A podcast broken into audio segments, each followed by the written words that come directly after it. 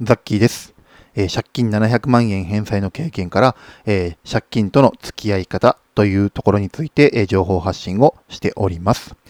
はい、え今日はですね、あのずっと喋ってなかったなと思ってたんですけども、私、借金700万円を作ったっていう風な話をさせていただいておりますが、まあ、どうして借金700万円もしてしまったのっていう、まあ、理由ですね。そこら辺についてちょっとお話ししてなかったなと思ったので、お話しさせていただきます。えー、まず、私、えー、結論から申し上げますと、えー、よくあるマルチ商法とか、まあ、ネットワークビジネスですよね。なんだろう、アムウェイみたいな、あのー、なんか、まあ、会社名言っちゃっていいのかわかんないんですけど、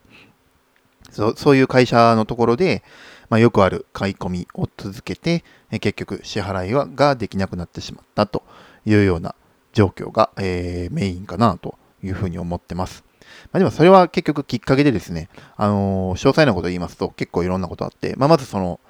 あのー、マルチ商法で返せなくなってしまったっていうことが一つと、もう一つは、あと奨学金ですね。大学の奨学金。それと、えー、思う、あとは、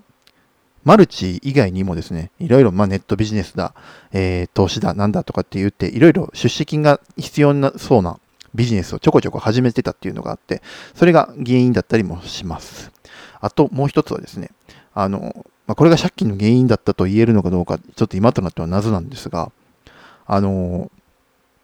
ちょっと知人にですね、あのいろいろお金を貸してたっていうところもあって、あの、それで、あの、そうあの借金を背負ってしまったっていうのもあります。でもう一つは、もう一ついっぱいあるな。あの、僕、以前勤めてた会社が、あの、倒産してしまったっていうところがあって、その倒産してしまった後ぐらいにですね、ちょっといろいろあって引っ越しをしてまして、まあ、その引っ越しのお金とか、あと生活費ですね。それまでの生活費等を工面せねばならないというところで、えー、お金を、えー、借金をしていたっていうような事実もあります。で、まあなんでそもそもマルチなんか始めようって思ったんやというところなんですけれども、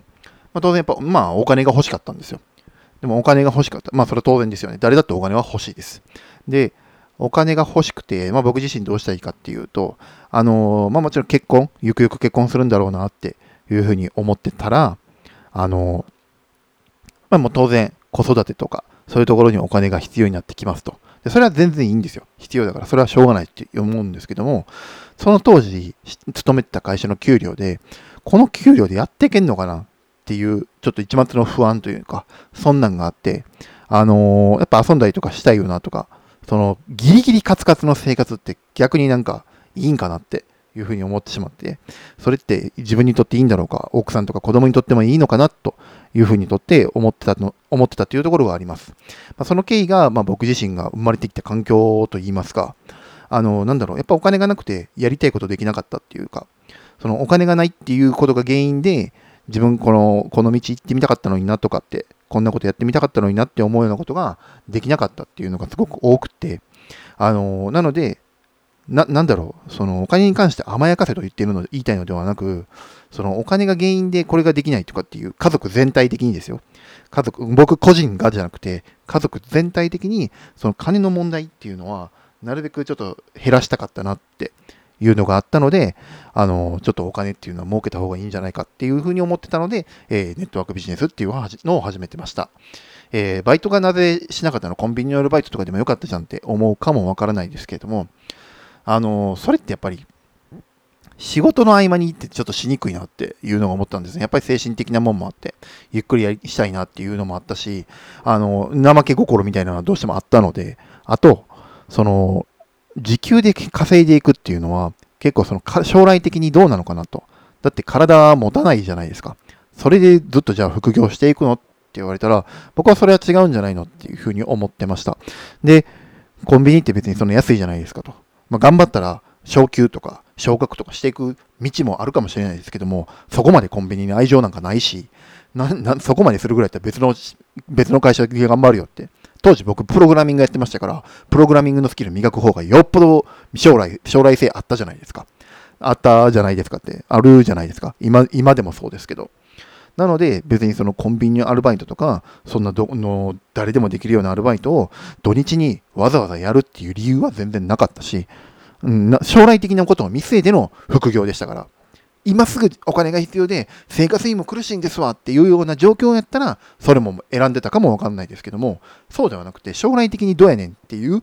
副業だったので、そのコンビニアルバイトっていうのは、あの、選択肢にはなかったです。はい。なので、えー、副業という道を選んでました。まあ、当時はあまり調べたりする癖もなかったし、今みたいに情報がたくさんあったわけでもなかったので、大体じゃあ副業で儲けましょうかって言ったら、ネットワークビジネスが主流だったんじゃないかなというふうに思ってます。ブログアフィリエイトもちょこちょこあったはあったんですけれども、なんかそれも結局、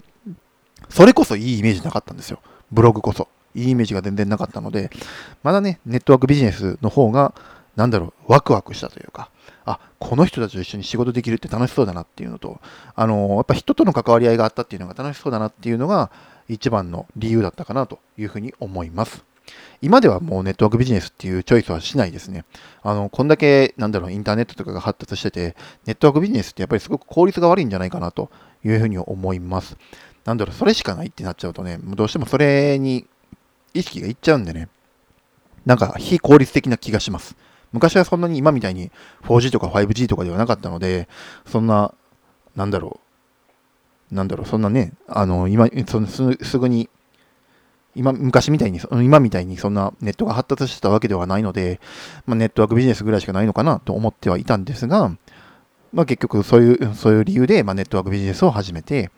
あの、商品の買い込みをしてしまい、いろんなところから銀行、消費者金融、えカードローン、もろもろからですね、借金をか、えー、抱えて、結果、まあ、700万っていう借金の総額、総額ですよ。一部返してるやつもあるんですけども、総額でそれぐらいの金額を、えー、借りてたというような状況になってます。はい。以上で、えー、私がなぜ借金をしたのかっていうところの、なんで700万円も借金してしまったんやっていうところについてお話をさせていただきました。じゃあ次はですね、えっと、借金、この借金生活を通じて学んだことって何だろうっていうところについてお話をしていきたいと思います。最後までお聞きくださりありがとうございました。